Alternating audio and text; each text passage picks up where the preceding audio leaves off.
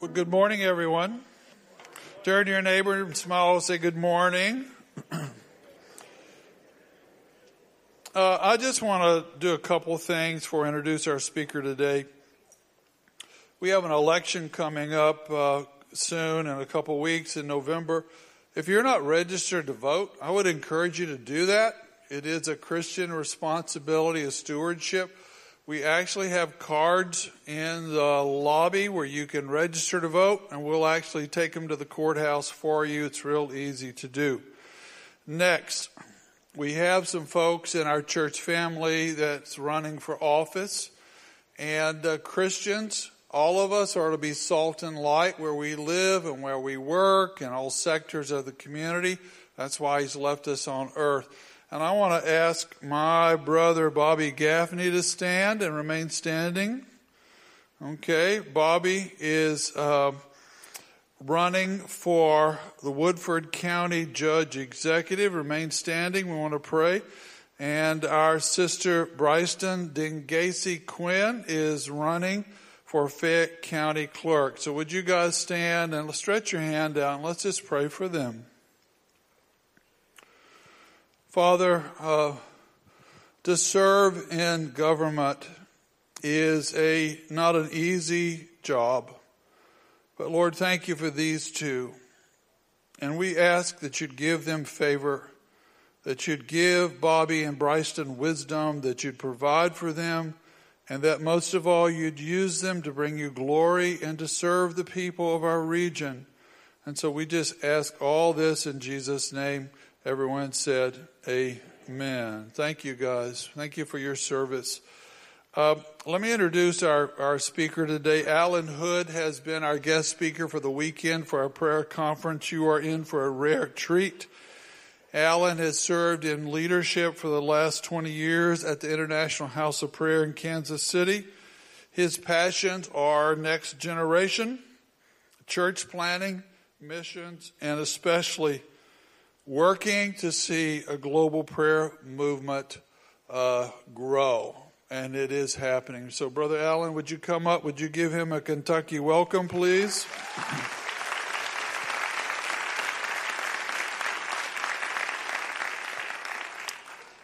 Father, thank you for Allen. Thank you for his willingness to leave his family and to serve the body and to cast a vision for prayer, Lord, that changes everything. So give him your anointing, and may we have open hearts in Jesus' name. Everyone said, Amen. Amen. Okay. Thank you, Pastor. Well, I am so delighted to be here this morning. How many of you were at the prayer conference yesterday? How many of you were here this morning at the first service?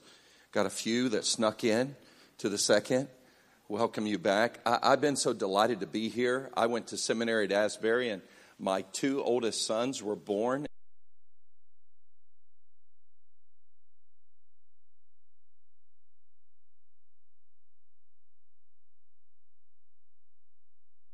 Father was born in Hickory, North Carolina.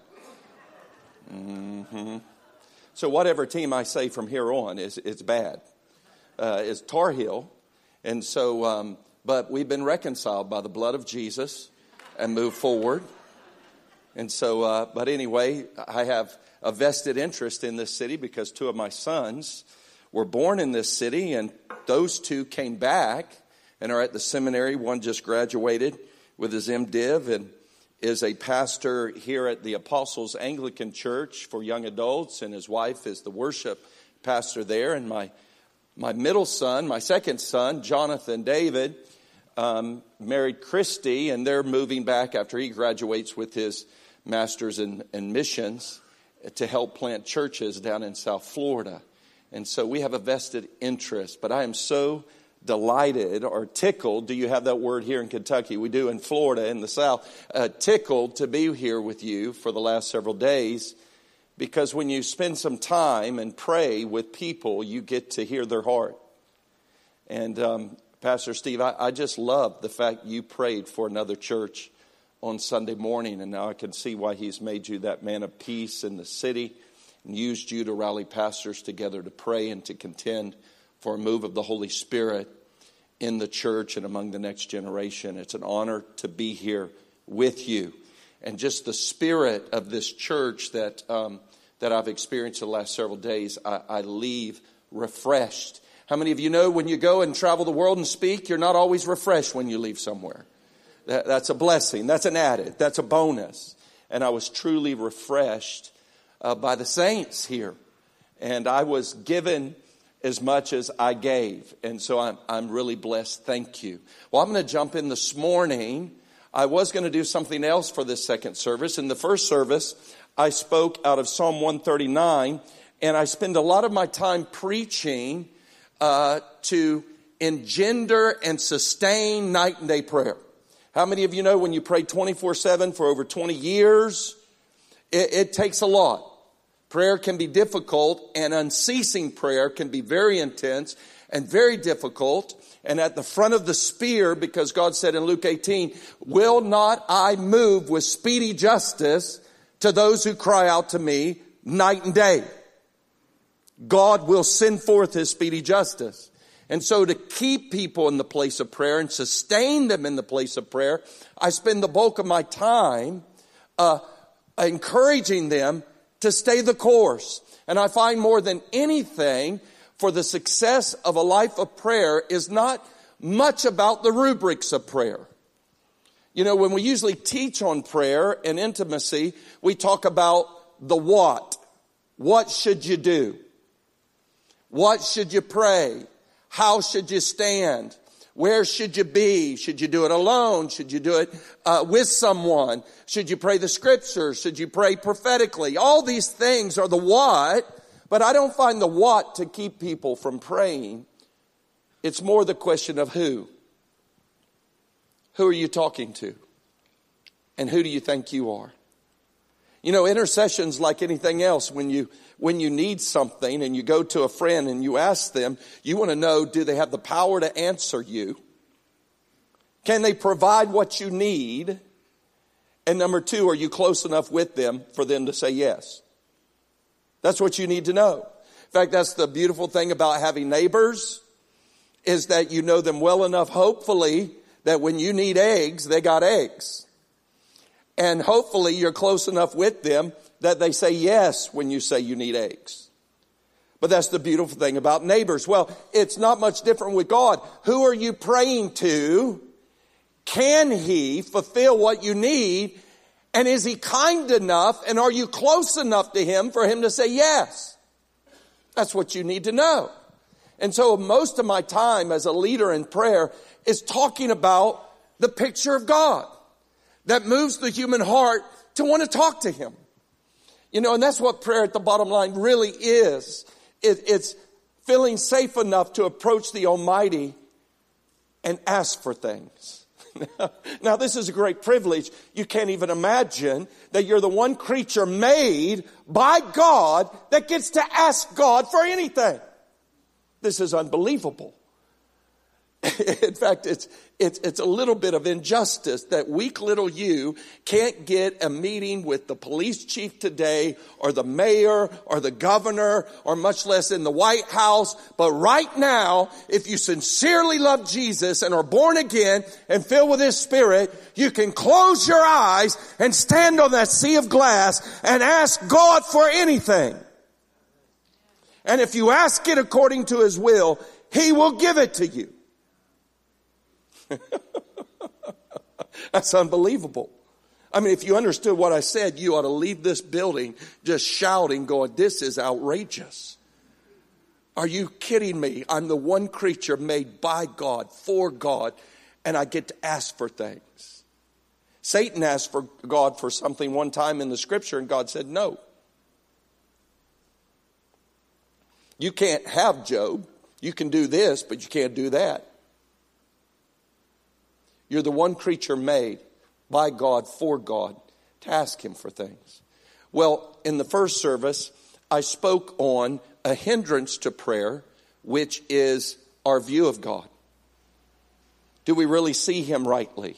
As a matter of fact, I, if I spent a few days with you, I could find out more about you in the place of prayer, if we prayed together for a few hours a day, I could find out more about you than just small talk around a table. Because in the place of prayer is where I would hear a mother's greatest fears concerning her children. I would find out a man's greatest desires as he prayed before the Almighty. I would learn a lot about you. And, and oftentimes, um, we find ourselves praying, and if I was to observe you for maybe six months and I had no Bible to read and no one else to tell me a Christian theology, and I just took your words and your, your uh, emotions and your, your attitudes towards God as you prayed, and I formulated what God would look like, what kind of God would I find? Would he look like Jesus? Or would he look more like Baal or Molech or another God? See, it's not what you assent to mentally, it's what you actually are in your heart as you pray. Do you see him rightly?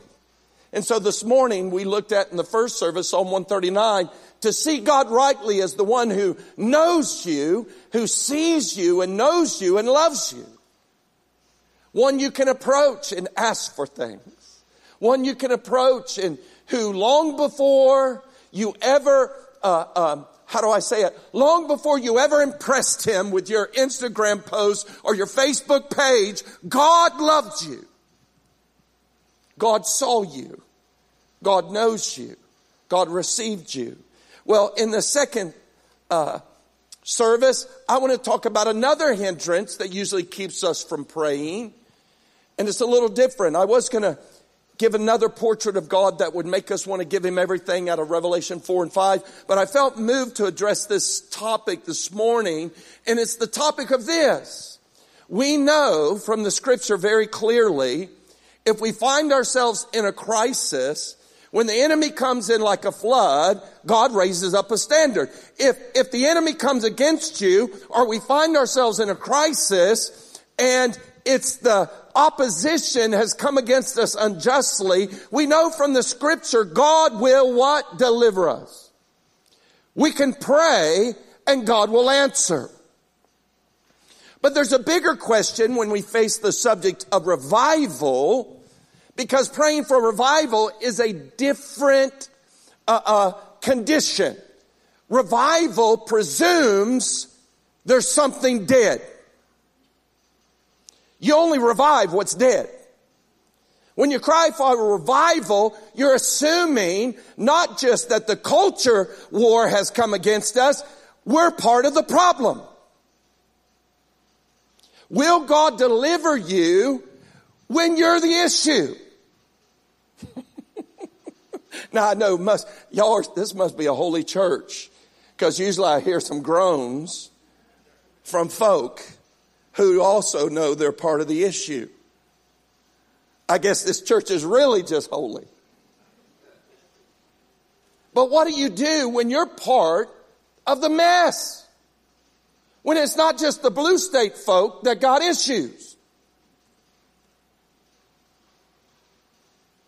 When the God who looks down from heaven sees us, will he deliver us when we're part of the problem? That's what you have to answer as an intercessor. Can I cry out to God when it's my issue that's got me here? When the church wakes up and looks around and goes, oh no, oh my, help. because really, in, in actuality, there's really, we need a, the rubrics of prayer. There's really only two prayers that are ever prayed. It's God, you're awesome, and help. Now we put a lot of language around that, but it's all just, you're amazing. I'm not, help. And the most articulate prayer and the most inarticulate prayer, confusing prayer, it takes the same Holy Spirit to escort them before God's throne. But when God hears them, it's just a groan and help. But the question becomes, will He answer you when you're part of the problem. And every intercessor needs to face that question so that you can have confidence that when you pray, you will receive what you've asked for. So turn with me to Psalm 27. Psalm 27. Now, this psalm, are, are, you with me? Talk to me. I'm in the South, people. Are you with me? Just nod to me. Say you're with me. Okay, okay. You may not like what I'm saying, but just, just pretend. Say you're with me. Psalm 27, verse 4, has one of the most amazing Amazing verses in all the Bible. I mean, every prayer person writes this, lights a candle, has a devotional. One thing I desire, that I will I seek after, that I may dwell in the house of the Lord all the days of my life, that I may behold the beauty of the Lord and what? Inquire in his temple. It's so good, isn't it? I may hold the beauty of the Lord. I'll be in his house all my days. I can ask him and inquire and we light a candle to it, have a devotional. But beloved, I want to let you know that seemingly devotional verse is set right in the context of arguably David's greatest crisis. It's very similar to Psalm 42. Have you ever heard Psalm 42? Uh, As the deer panteth for the water, so my soul longs after you. We put kind of a nice melody to it. As the deer panteth for, and you light a candle, you just go, oh yeah, like a deer. But that's not what that scripture means. Actually, it's in the midst of a crisis, and it's the picture of a deer that's running for its life and can't get air and is gasping for breath. And then we read the scripture down where it says, uh, you, you know, that his breakers crash over us, deep calls to deep and the roar of his waterfalls, all his breakers crash over me. And you read that and you're tempted to make it devotional. It just sounds so good. It's my deep, reaching out to his deep and the waters flowing. But it doesn't mean that at all. It means my deep, meaning my distress, is calling out to his deep because I'm being crushed by the waves that are breaking me down. And it's a man who's fallen in a waterfall. And as he tries to get up and get air, just like the deer who's running, he can't get to the top before another wave presses him to the bottom. And he's gasping. That makes the, that makes the psalm really different, doesn't it? And in Psalm 27, as we read as a good Bible student, you have to read and find the clues of what season in David's life this was when he wrote it. And so in Psalm 27, it's going to arguably be David's greatest crisis. And here comes the question. Can David ask God for deliverance when he's the problem.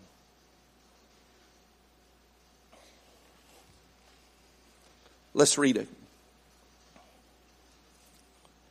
The Lord is my light and my salvation. Whom shall I fear? The Lord is the strength of my life. Of whom shall I be afraid? When the wicked came against me to eat up my flesh, my enemies and foes, they stumbled and fell. Though an army may encamp against me, my heart shall not fear. Though war may rise against me, in this I will be confident. One thing I've desired of the Lord, that will I seek, that I may dwell in the house of the Lord all the days of my life, to behold the beauty of the Lord and to inquire in his temple. For in the time of trouble, he shall hide me in his pavilion. In the secret place of his tabernacle, he shall hide me. He shall set me high upon a rock. And now my head shall be lifted above my enemies all around me. Therefore I will offer sacrifices of joy in his tabernacle. I will sing. Yes, I will sing. Now you're going to notice in verse 7, the mood is going to shift. Hear, O Lord, when I cry with my voice. Have mercy upon me and answer me. When you said, seek my face, my heart said to you, your face, Lord, I will seek. Do not hide your face from me. Do not turn your servant away in anger. You have been my help. Do not leave me nor forsake me, O God of my salvation. When my mother and my father forsake me, then the Lord will take care of me. Teach me your way, O Lord. Lead me in a smooth path because of my enemies. Do not deliver me to the will of my adversaries, for false witnesses have risen against me, and such as breathe out violence. I would have lost heart unless I would believed I would see the goodness of the Lord in the land of the living. Wait on the Lord. Be of good courage, and he shall strengthen your heart. Wait, I say, on the Lord. Father, we thank you for your word, and we thank you for your spirit. We ask that you would send Holy Spirit. He is the teacher. We are the students. We want to learn from him. We ask that you would exalt your son Jesus in every human heart. In Jesus' name, amen. Well, we're going to look at this for the next few minutes, that the remaining minutes that we have this morning. And as you begin to look in this passage, you're going to find uh, uh, there's clues in here that let you know what's going on and what period of David's life there is. As a matter of fact, in verse 2, we find out that wicked men are trying to kill David. Look at it. When wicked came against me to eat up my flesh. Now that, that phrase in Hebrew, it, it, it, it's the phrase of like a predator, like a lion jumping on its prey and shattering the bones and eating and tearing the muscles and tendons. So the picture here is, it's not that wicked men want to sideline David. They don't want to just minimize his voice. They don't want to just politically maneuver him to where he doesn't have influence. They actually want to kill him. That's what's going on here. David's life is on the line. We find out in the next verse that not only his life is on the line, but the men who want to execute David are wealthy because they can afford armies. Armies have surrounded him. Now, now this is bad news for David. If you want someone to kill you, you want some poor bloke to try to kill you. Because poor people might have the intention to murder you, they just don't have the resource.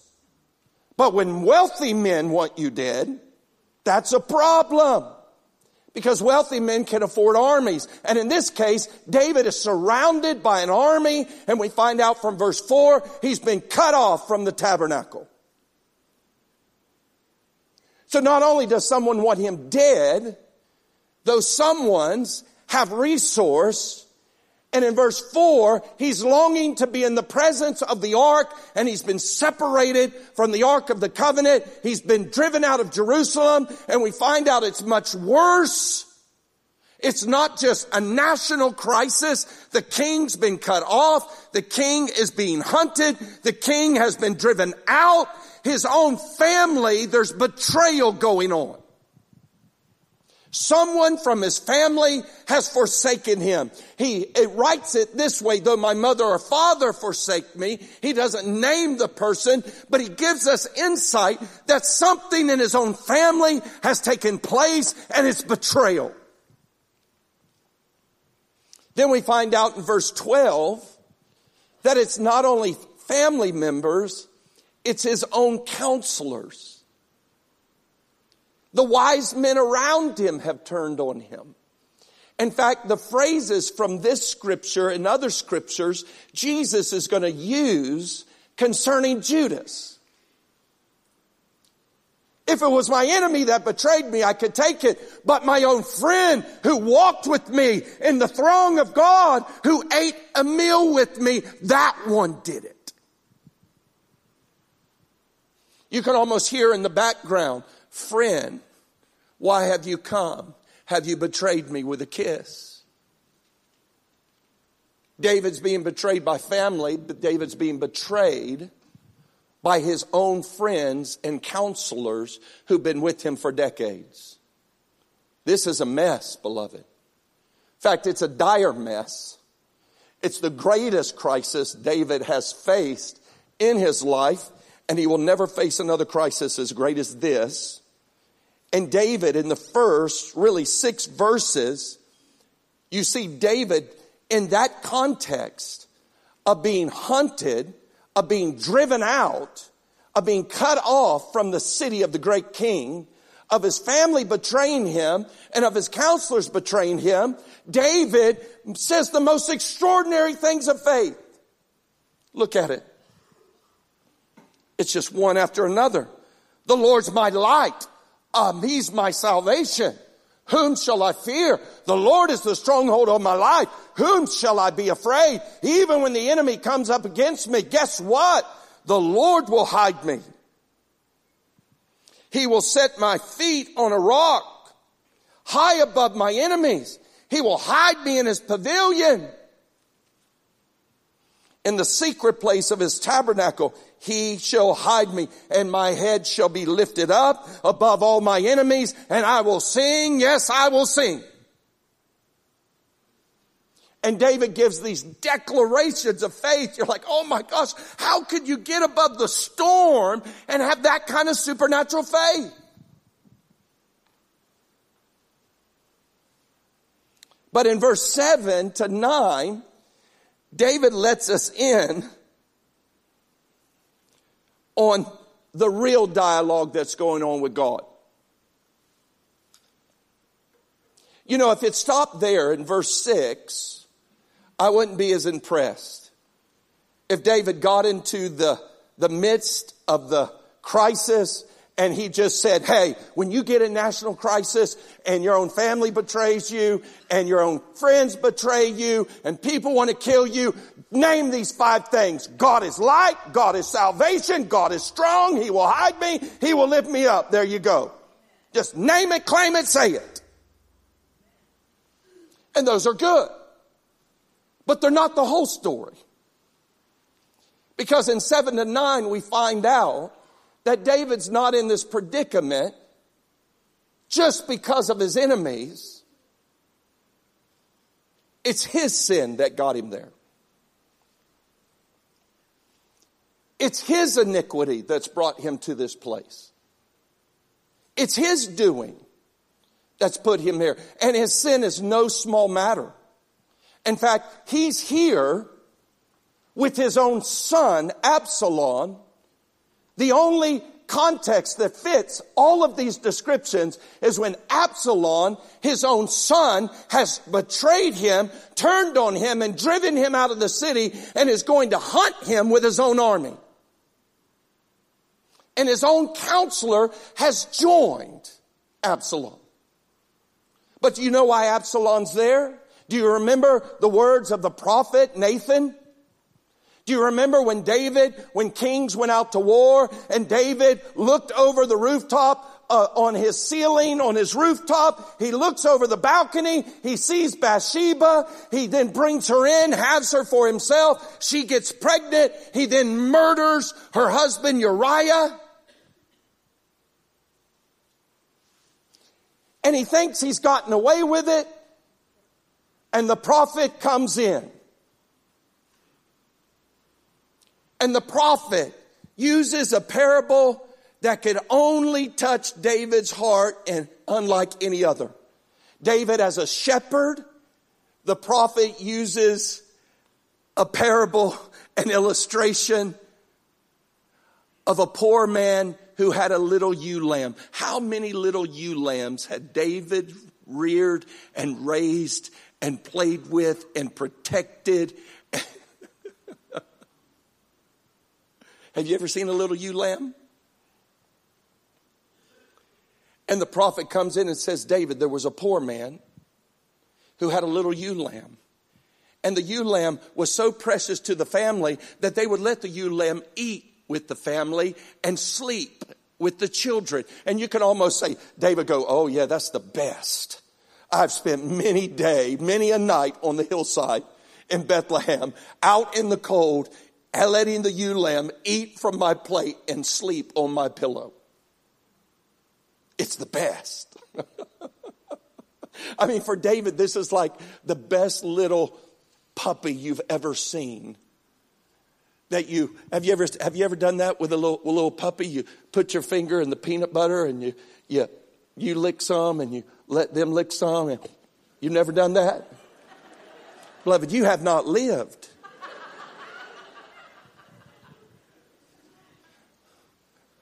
Now, if you do that with your grown dog, you're committed.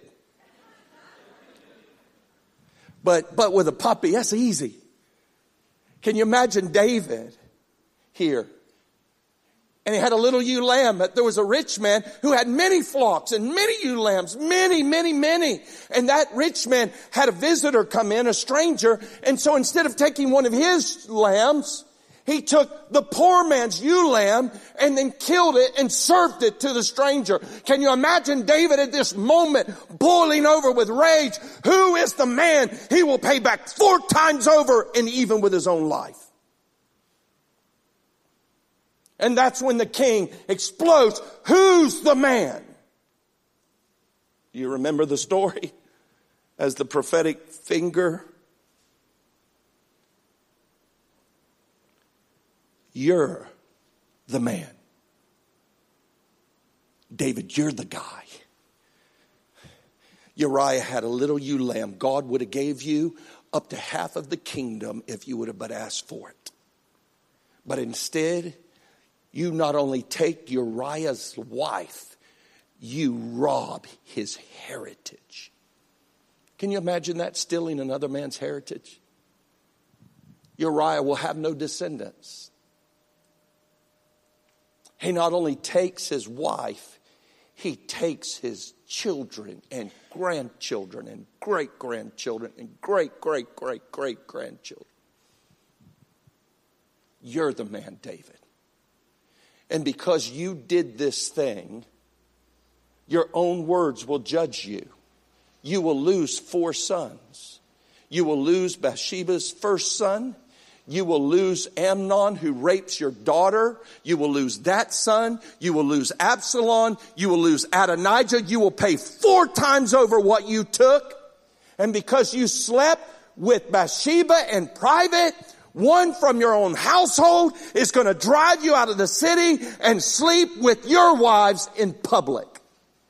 Do you know what sleeping with the king's wives in public means? Overthrow. Overthrow. Your own son is going to overthrow you, drive you out of the city, and sleep with your wives in public, and then the prophet leaves it there. Did you know that? Go back and read the passage. There is no promise of recovery. There's only a promise that one from his lineage will sit on the throne. But there is no promise that David will ever enter that city again. That's why David has a hard time, one of the reasons, with disciplining Absalom. He feels like he deserves it.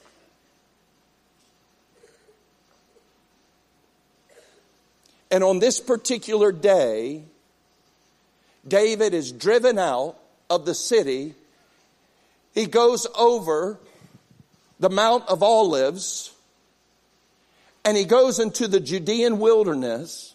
And as he goes, Zadok, the priest, comes with the ark and says, I've got the ark. I'm here to support you. And David says, take the ark back. If God wants me back, that's up to him. I deserve this. And as he's continuing to walk, do you remember one of the descendants of Saul, Shimei, is throwing rocks at him, cursing him, you dog bloods all over your hands. Now it's being exposed who you really are and what you really deserve is throwing rocks at David and cursing him. And Abishai, one of the sons of Zeruiah says, can I go over and cut his head off, David? How dare that dog curse you? David looks at Abishai and says, Oh, you sons of Zeruiah, you're always trying to cut people's heads off. Yes, you, you guys just want to kill people. Stop it. Stop it. The Lord has sent him to curse me. Perhaps as the Lord hears him, the Lord will have mercy on me again.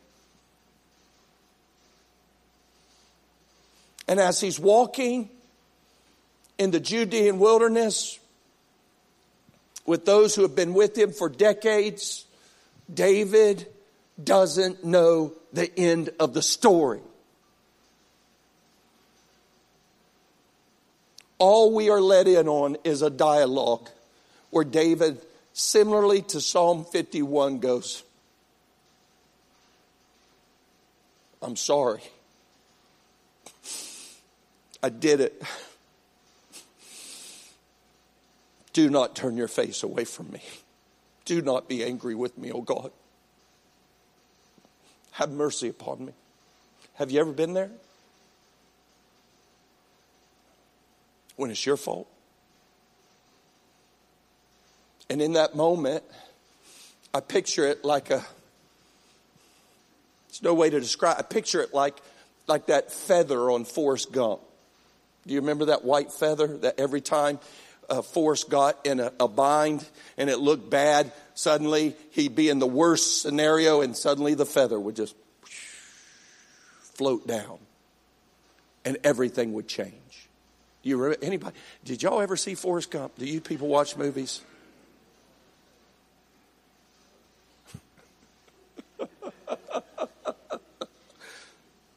that feather floats down, and the feather's this. He hears God say, Seek my face. And suddenly, he knows the story's not over. He said, My heart leapt, your face will I seek. Now, why? Why does he have hope in that moment? Just when he hears God say, Seek my face. What, why would he, why would the whole thing shift on that moment and now he has six things to declare in faith? Why, why? Because decades earlier, he was in the Judean wilderness running for his life when he heard the same thing. When his own sin got him there. Do you remember when, when David was on the run, he heard from Jonathan that, that Saul actually did want to kill him? Saul's killed his thousands, but David his ten thousands, and now Saul's jealousy is reared up, and he wants to kill David, and David flees and goes to, with some of his mighty men, flees and goes to the town of Nob. N-O-B, Nob. Where the priesthood is. And the priesthood, the high priest goes, hey, David, what, what, what are you here for? And everybody's walking on eggshells because everybody knows Saul wants David dead. And this is going to look like, if they help David, like the priesthood is in support of David because everybody knows that Samuel has prophesied him to be the next king. So it'll look like a coup d'etat. It'll look like a conspiracy. And, and the high priest goes, Hey, what are you, hey, wait, hey, hey, what are you doing here? And he goes, Well, I'm on a special assignment from Saul. it's a lie. He lies. I'm on a special assignment from Saul. And I had to leave so quickly that I didn't have any food. Do you have any food? We only have the showbread. Oh, that's great. I'll, I'll, eat the showbread. He eats the showbread. Then he goes, Oh, and by the way, I had to leave so quickly. I don't even have a weapon. And you're going, wait. You're on an assignment from Saul as a military officer and you're not carrying a sword. Are you sure he sent you?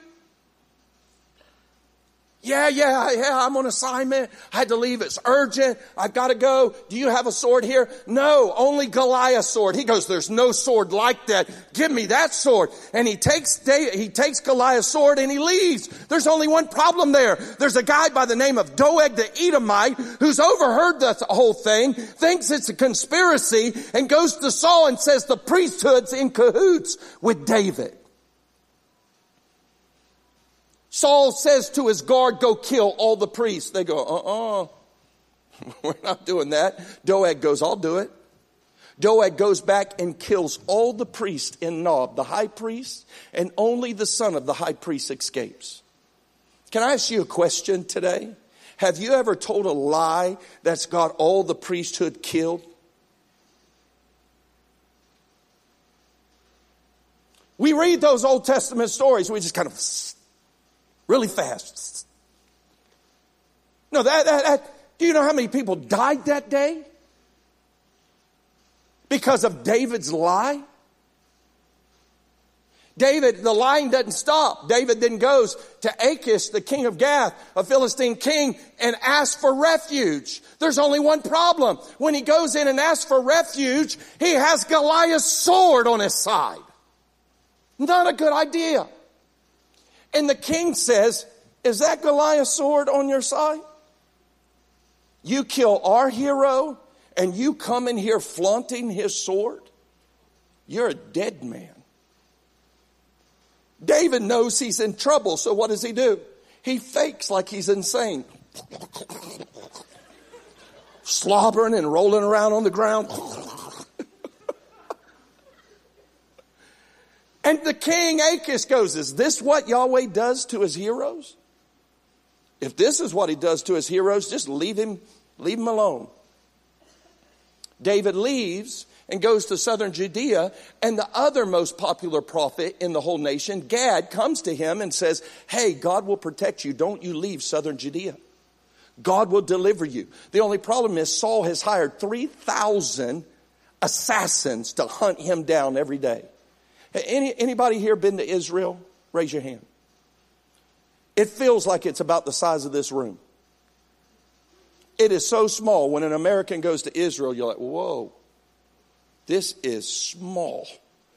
That little area of southern Judea and 3,000 hired assassins are following you on a daily basis. Twice, God delivers David supernaturally. And then after he's delivered the second time, suddenly the next verse is David became afraid and fled southern Judea and disobeyed the prophet. He sets up camp in a city called Ziklag, and there his men do some raiding assignments, but they find themselves in not so short of a time fighting for the Philistine kings against Israel. And praise God, the four other Philistine kings go, we don't trust that guy. He's going to turn against us in the middle of the battle and fight against us. And Achish goes, no, he's with us. He's been with us for years. Praise God. God delivers David and the other four kings go, go home. We don't trust you. But when David goes home with his mighty men, they find out an Amalekite raiding army has raided the city and enslaved all of the wives, the children, and taken all of their possessions. Let me ask you a question. Have you ever led so badly you got all your people's wives and children enslaved?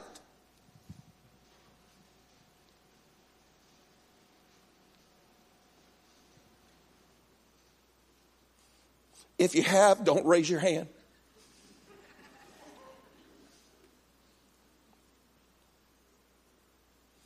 It says in the Bible at that point that David's men sought to stone him.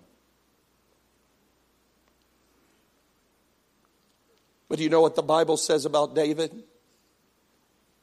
He strengthened himself in the Lord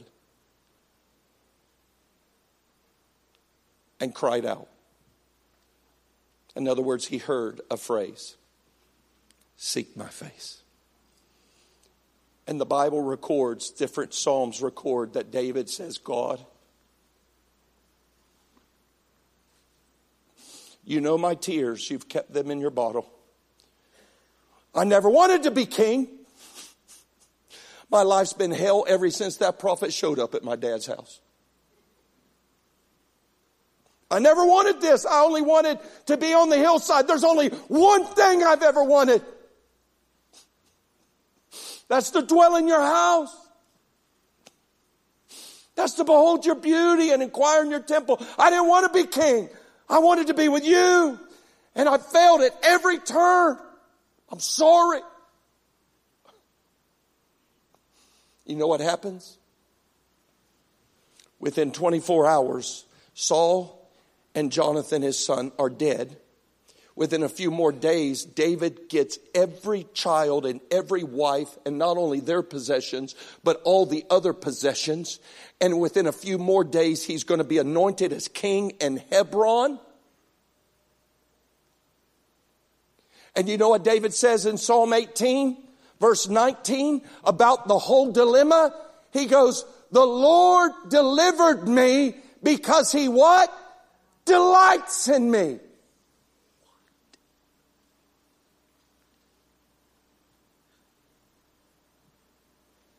What?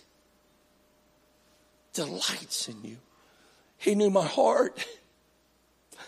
I wasn't prepared for the pressures. I'm sorry.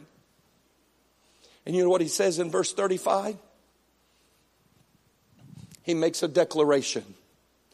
Do you know what's going to make me a great king? It's not going to be my charisma. It's not going to be my insight. It's not going to be my brilliance. It's not going to be my power. His gentleness will make me great.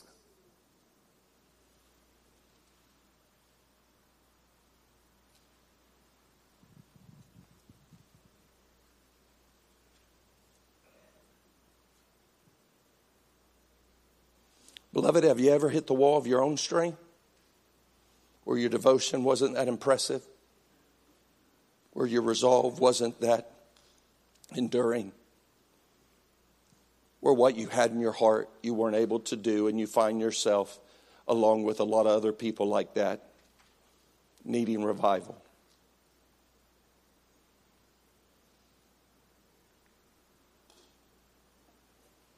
Well, the good news is the feather falls down for David. And God's going to deliver him in this instance. Because you know, if God wouldn't delivered him, it wouldn't only meant David's going to die. It means his son Solomon, who's been prophesied to be on the throne, is going to die. And if Solomon dies, the house of the Lord does not get built and Messiah doesn't come through his lineage. You ever had that kind of thing on the line? Do you know what Isaiah 55 will say because of this? It will call the new covenant the sure mercies of David. What Christ has done for you, Isaiah calls the sure mercies of David. Oh, I tell you, have you got a revelation of that? Or if you're living in America now, you better get it. You better get it. You better, in the midst of the mess we find ourselves in, you better get that. The mess we find our families in, you better get that.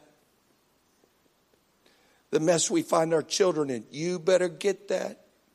The mess we find our marriages in, you better get that. Do you hear the Spirit? My gentleness will make you great. Seek my face. Beloved, this is an hour where the church is not to strut. It's an hour we, we need a revelation of the mercy of God. Because I want to tell you, strutting is when you aren't part of the problem.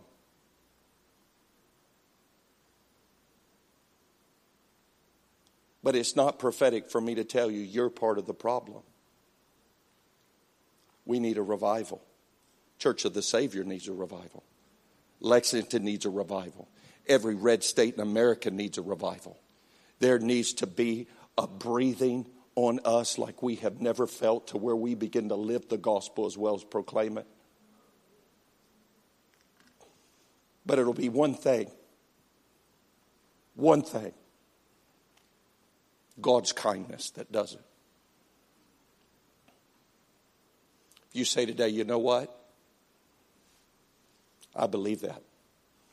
I'm going to set my face to seek his face. How many of you, where you hear this news this morning, you go, I can do that. I can do that. If he's like this, I can do that. I can seek him for revival in Lexington. I can seek Him for a move of the Spirit in Church of the Savior. I can do that if that's what it is. Or else we just pretend that our, as our families are devastated, as our marriages are being assaulted, we're, we're, we think it's actually California's the problem. The truth is, you know it's much closer to home. And the Holy Spirit, in His kindness, is calling us to repentance, going, Seek my face. Come on. Come on. I've got something bigger than just legislation. I want to I want to change the heart of my people. I want a burning and shining lamp that the gates of hell cannot prevail against. Come on, come on. How many of you go, that, that's where I'm going? Just raise your hand. How many of you go, that's where I'm going? Well, if that's where you're going, stand to your feet right now. Let's just make a stand before the Lord. I, I'm going to seek his face. I'm going to seek his face.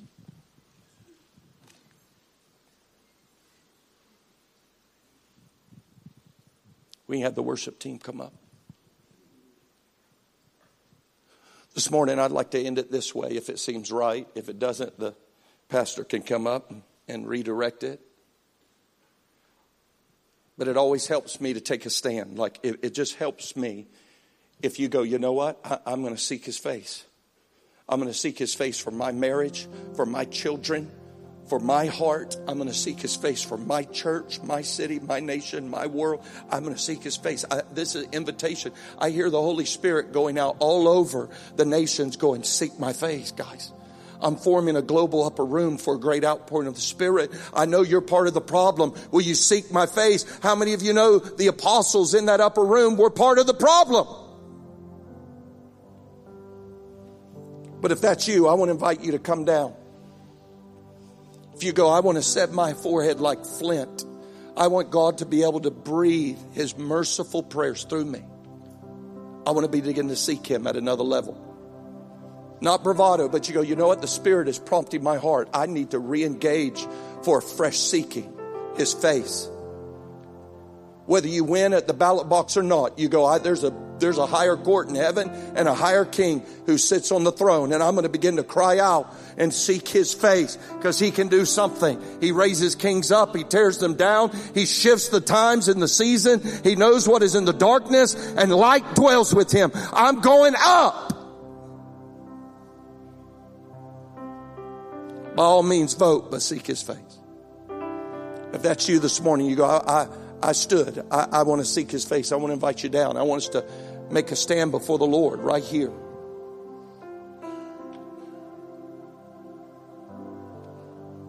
I want the Lord to help me do my part. We've got to have a move of the Spirit for our children, for our families. Because you can't legislate our children to come back to Jesus. We've got to have an outpouring of the Spirit like we've never seen.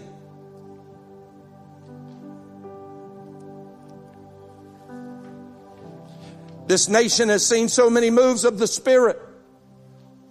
One awakening, two awakenings, Azusa, the healing revivals, the Jesus movement,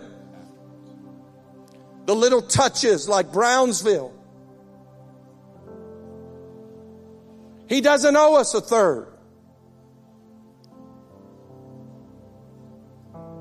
Most nations never get as many as we've ever touched. He doesn't know us anything. But oh, can you hear him go? But if you seek my face, I have the sure mercies of David. I'll open up the windows of heaven. Even when you're part of the problem, I'll do it. That's you this morning. Just before the Lord, say, God, I want to respond. I want the spirit of prayer to begin to rest upon my life. I want the Lord to ignite my heart to trust in His mercy for my children, my grandchildren, my marriage, my neighborhood, my school, my city, my nation, my state. Oh God, break in and begin to call out upon God, seek my face. Seek my face.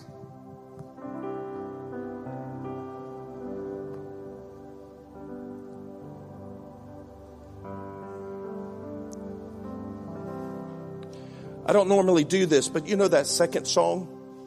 The song you led us in about awake? There, the anointing was on that. Would you come back and would you be open to singing that in just a minute? David said, when I heard you say, seek my face, my heart leapt, your face will I seek. Father, we take our stand upon the sure mercies of David we take our stand upon your utter kindness, God, to have mercy upon us.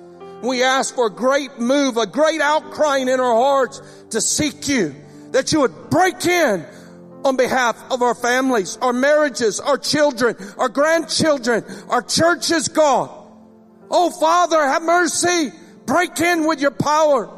Send a mighty wave of revival to every church in Lexington, to every church in Kentucky. Oh, would you sweep through God and awaken us by the power of the Holy Spirit when we lift up our weak prayers? Would you see faith in your mercy, God? And would you wake us up and breathe on us again? That even if the whole world turned against you, we would be on fire with our oils, our oil in our lamp and our lamps trimmed ready for the coming of the Master. Filled with light and love, equally yoked to Christ. Do it, God. Send the spirit of revival upon us and awaken us in prayer in Jesus' name.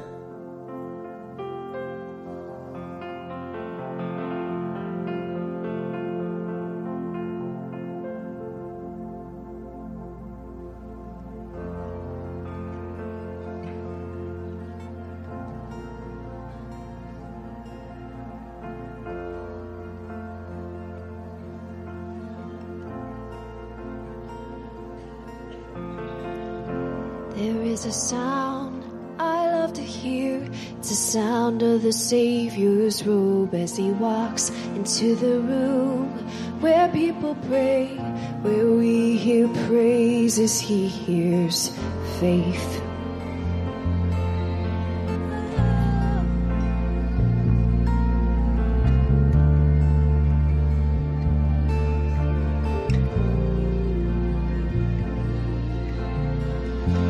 There is a sound I love to hear. It's the sound of the Savior's robe as he walks into the room where people pray, where we hear worship, he hears faith.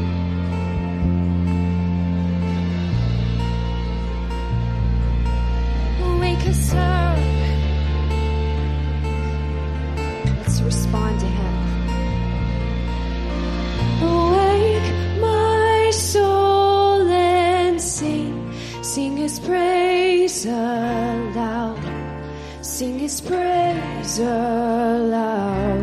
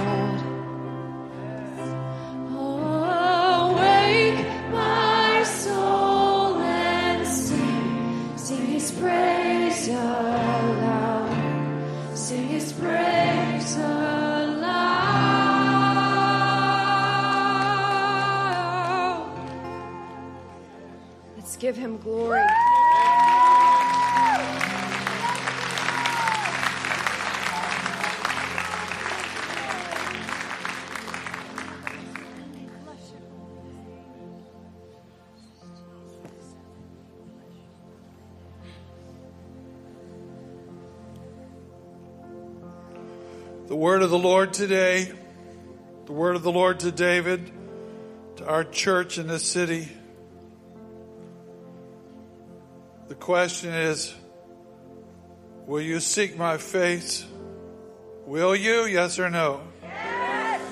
Will you seek his face? Yes or no? Yes. Will you make that the one thing? Yes or no? The Lord said, Seek my face, and my heart replied back, Your face, O Lord, I seek.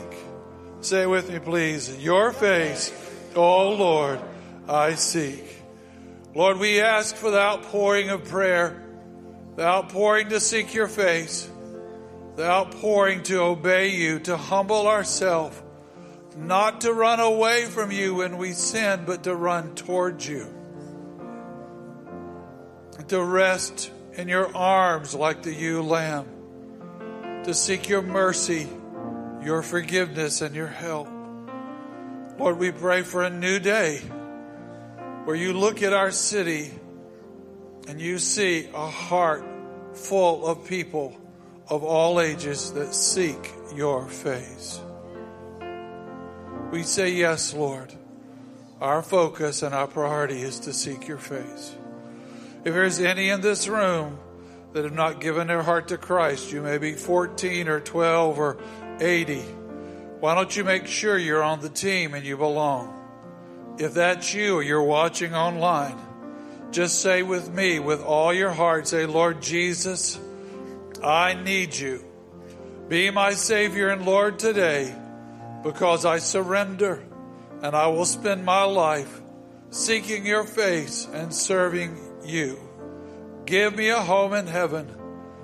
Cleanse me of my sin and make me your child. Serve the Lord well. God bless you. Stay and linger if you wish. Pick up your children, but enjoy the presence of the Lord. Seek his face. Amen.